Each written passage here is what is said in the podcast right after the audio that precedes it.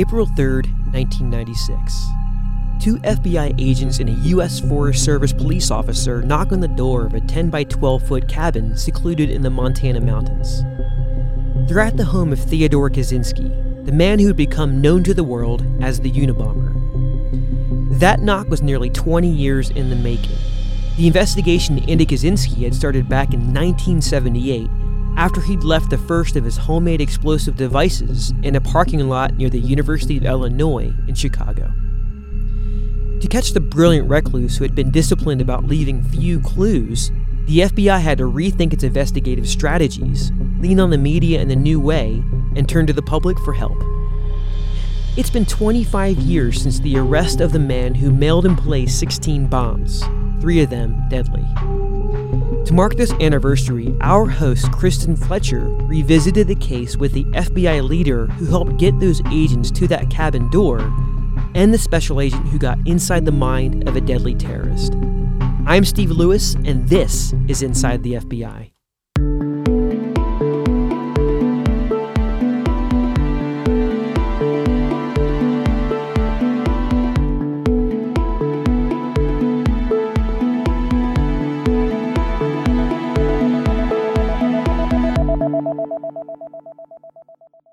By 1993, some people thought the Unabomber was dead. He had placed his last bomb in February 1987 in the parking lot of a Salt Lake City computer store. That day, an employee watched a man leave an item near some of the parked cars. The bomber noticed the woman watching him from the window, but he calmly walked away. Minutes later, the store owner's son pulled into the lot and picked up the item, which looked like boards with nails protruding from the top. It exploded on contact, sending him to the hospital with life threatening injuries. That bomb was similar to one left in the parking lot of a computer store in Sacramento, California, 15 months earlier. That bomb had killed the store's owner. After the Salt Lake City bomb, though, six years went by, and nothing. Perhaps the Unabomber had died, or simply decided to stop. But then, on June 22, 1993, a geneticist at the University of California opened a package in his kitchen and a bomb exploded. Two days later, a prominent computer scientist from Yale lost several fingers to another mailed bomb. Not only was the Unabomber alive, but his campaign of violence was growing more intense. Several months later, in the early spring of 1994, Special Agent Terry Turchie was happily sitting at a desk in the FBI's Palo Alto office. He had a view of Stanford's campus and a portfolio of national security investigations. Then came an offer from FBI headquarters that Turchie could not, in fact, refuse take over the Unabomb task force. Here's Turchie recounting that conversation. He said, When do you think you can be here? How quickly can you get up to San Francisco from Palo Alto, which was in the South Bay? So I, I said, Well, Ed, I have uh, a number of things to wrap up, of course. So how about a couple of weeks? And he said, how about this afternoon at about two or three o'clock? And uh, that was pretty much the end of my time in Palo Alto and the beginning of my time on Unabomb. And uh, that 45 minute drive to San Francisco that afternoon was a really long drive. Turchie said some good work had already been done on the case. The Bureau had formed the Unabomb Task Force in 1993 to bring together all of the investigating agencies, including ATF and the Postal Inspection Service. But progress had stalled, and after nearly a year of examining the bombings, some of which were 10 or 15 years prior, many of the investigators and analysts were looking to move along. So the challenge was time, and the challenge was figuring out how to keep people focused on this case when their morale was kind of starting to to drop pretty considerably. Turchie knew he was going to need a new approach. But let's start with what they did know in 1994. First, the Unabomber was called the Unabomber because universities, that's the UN, and airlines, the A, were the early targets of his bombs. Turchie recounts what he saw in the investigation, so far spanning 16 years and 14 bombs. He begins with the first known Unabomb device. The uh, May 1978 bomb was interesting because it was found at the University of Chicago Circle campus and it had $10 in uncanceled stamps, but it was not mailed. It was just by a car. So that, that kind of stood out. Uh, the third bomb was interesting because it had been placed on an airplane. Most people don't realize that almost immediately in the Unabomber's career, he could have brought down an airplane and killed many people. But that third bomb, which was on that plane in 1979, flying from Chicago to uh, to uh, Washington D.C., simply malfunctioned and didn't work right. So that became important to us as well. The fourth bombing was also in the Chicago area. It was mailed to the president of United Airlines at the time, Percy Wood. It was mailed to his house, and it was preceded by a letter. By 1985, there were four bombs, and they included a mail bomb from uh, Salt Lake to a professor, James McConnell, at the University of Michigan. He was a psychologist. And uh, like the Percy Wood bomb, this bomb was built into a uh, hollowed out um, three ring notebook. And there was a letter, though, with the bomb, this time with the package.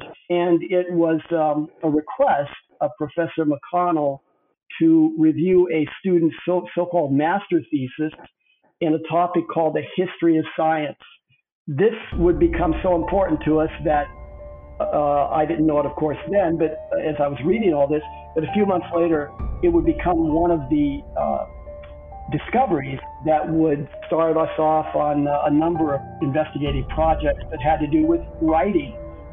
The fourth and final bomb, of course, in 1985 was the bomb that killed Hugh Scrutton, the owner of Rentech Computer Store in Sacramento in December of 1985. By uh, 1987, he shows up again at another kind of strip mall computer store called Ann's, only this time it's in Salt Lake City. And uh, once again, kind of a major Unabomb event. The subject is seen by a witness inside the CAAMS store. And this is where the artist rendition comes from the, the composite drawing showing the man in the gray hooded sweatshirt and the aviator sunglasses.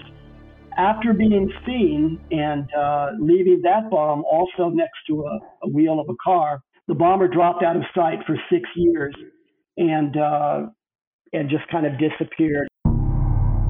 We heard nothing from him until 1993. That's when the case came alive again with those two mailed bombs. Turchie made some changes to the task force in consultation with the head of the FBI's San Francisco field office. They were going to engage in a deep reinvestigation of each bombing, a process he knew would be long and would feel fruitless and frustrating at times. So he asked everyone to choose another member of the task force to partner with. His thinking was that they could bounce ideas off each other and keep one another's spirits up.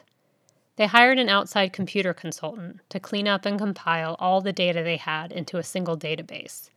That would allow them to better review suspects referred through the tip line. They created a document called Unabomb Known Facts, Fiction, and Theory, and during a regular cycle of meetings, they assessed and reassessed this document, adding and deleting from it as theories were developed, dismissed, and reevaluated. And they grew the team often relying on new agents and other personnel who they trained on their own. Each member was included in every detail of the investigation, regardless of their role. Every FBI employee, not just FBI agents, every FBI employee working on this case needs to be at these meetings and everybody's opinion counts. So, in other words, we were asking everyone to become highly involved in every aspect of this investigation as far as being in a position to render an opinion or give their ideas and thoughts. Central to the reinvestigation in Turchie's mind was to take a fresh look at the bomber himself. Turchie wanted an updated profile, and he felt Special Agent Kathleen Puckett, who had been on his counterintelligence squad and was now working toward a PhD in clinical psychology, was the person to do it.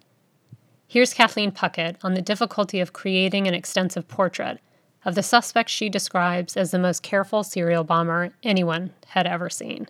This guy left practically no way to trace back any evidence that was left at the scene, parts of the bombs, components, anything else. He was a real cipher. The um, the profiling unit usually has a lot of evidence at a scene to review to come up with a profile uh, of an unknown offender. In this case, they had no latent fingerprints, no hair and fibers. that led anywhere. Not even even in some of these devices along the way, uh, the batteries were even stripped. You couldn't even trace the batteries back to where they were purchased or acquired, and a lot of the wood and and different things looked just like junk that was picked up by the side of the road. With the reinvestigation of each crime, however, the task force began to piece together more of the bomber's background.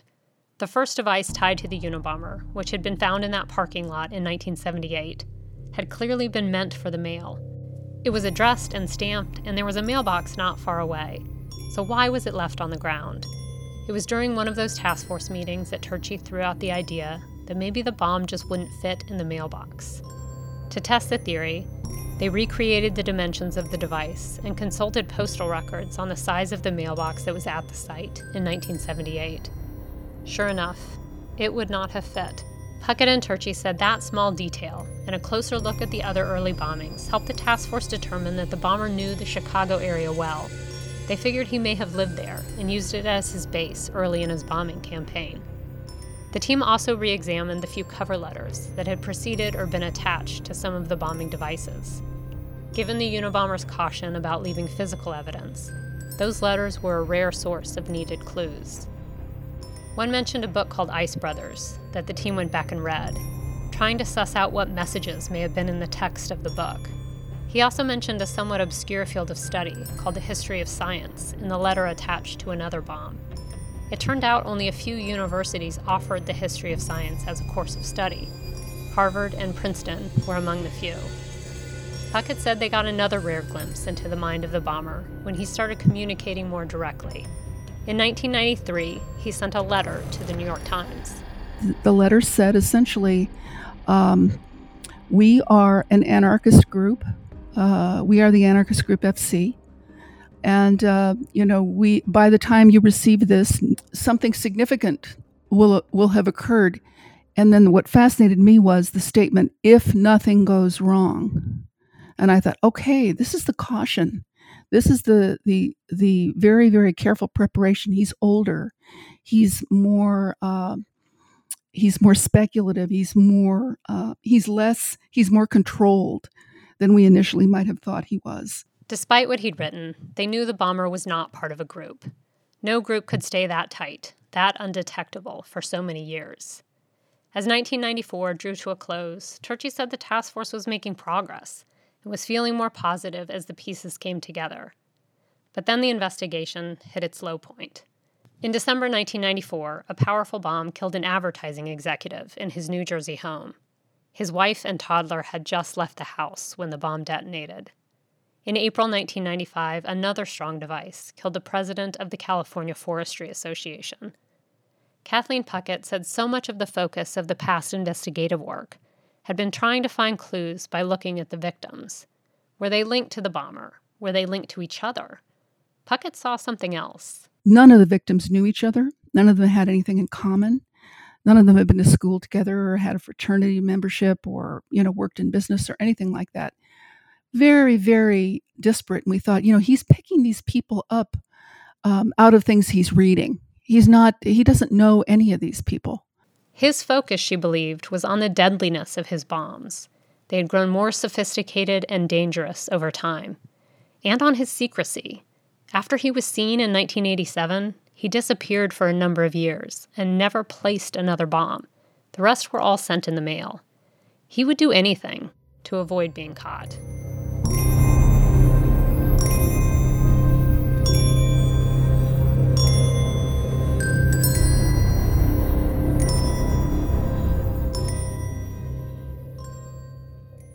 In the summer of 1995, the Unabomber reached out to the media again, this time with an offer publish his writings, and he won't bomb again.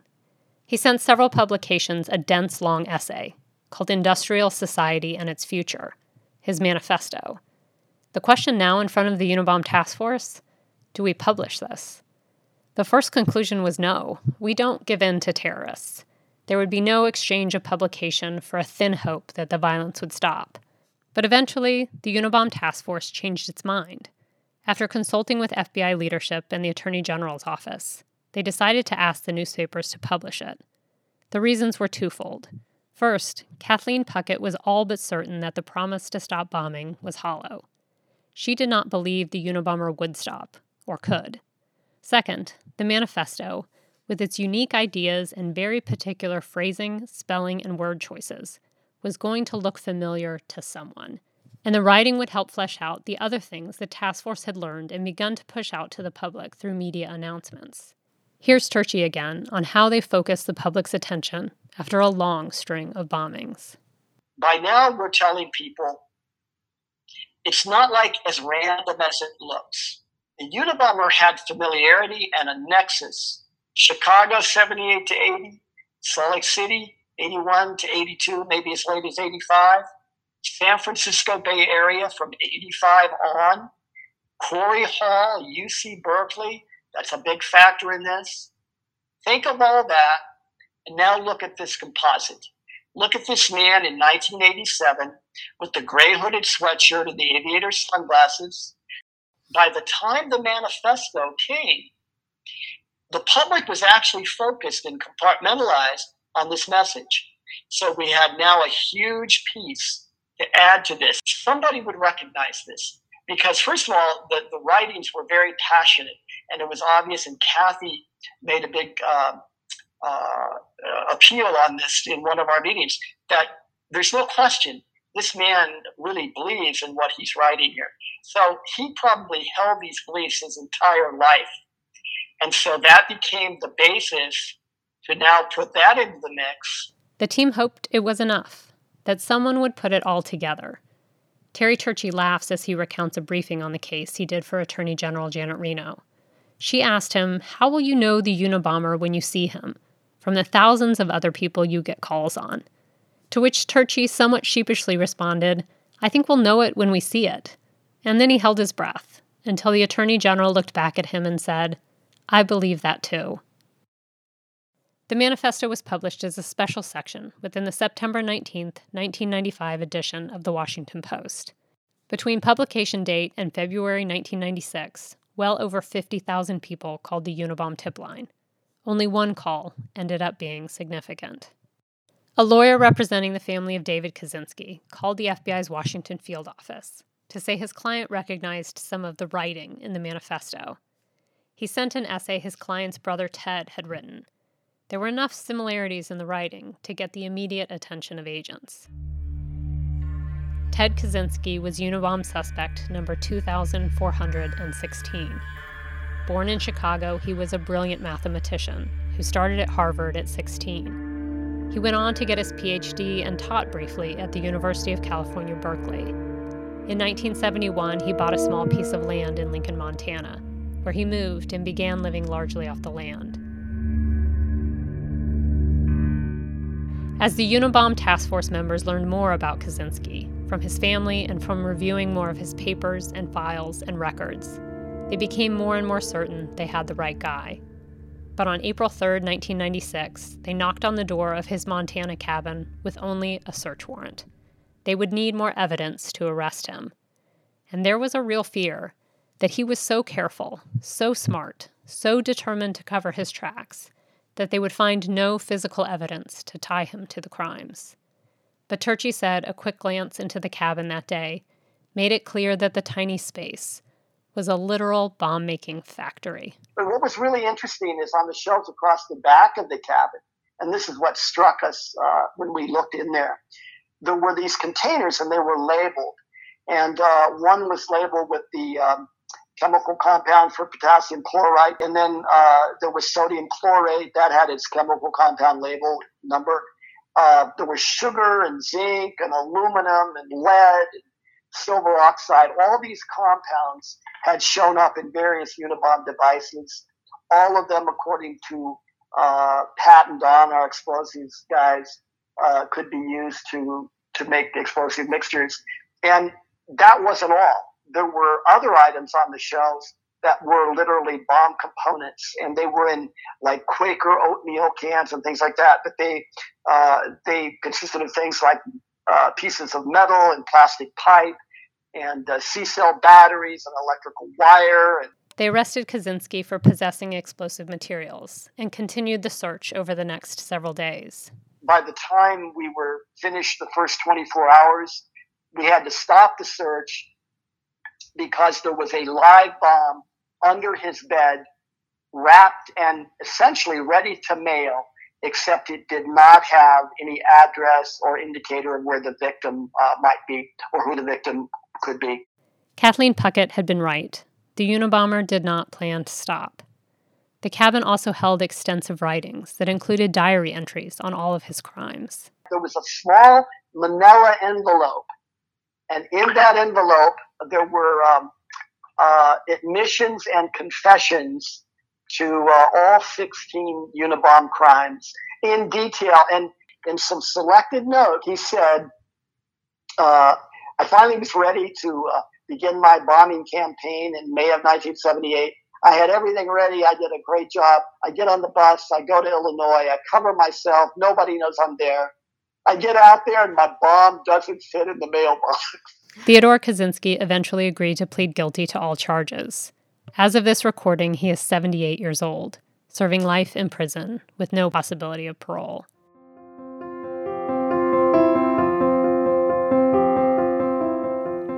It was a long road, but the work Turchie and his task force did paid off. And with the help of an aware and informed public, they stopped a killer. And and that is the lesson really that came out of Unabomb, the way we organized and the fact that we never gave up. To learn more about the case, visit fbi.gov slash Unabomber. We have a video of a reconstruction of the Unabomber's cabin and more details on the case. Also, be sure to listen to part two of this series as we dig into how the Unabomb case affected the FBI's counterterrorism work, what the terrorism threat looks like today, and how the FBI is working to prevent future attacks.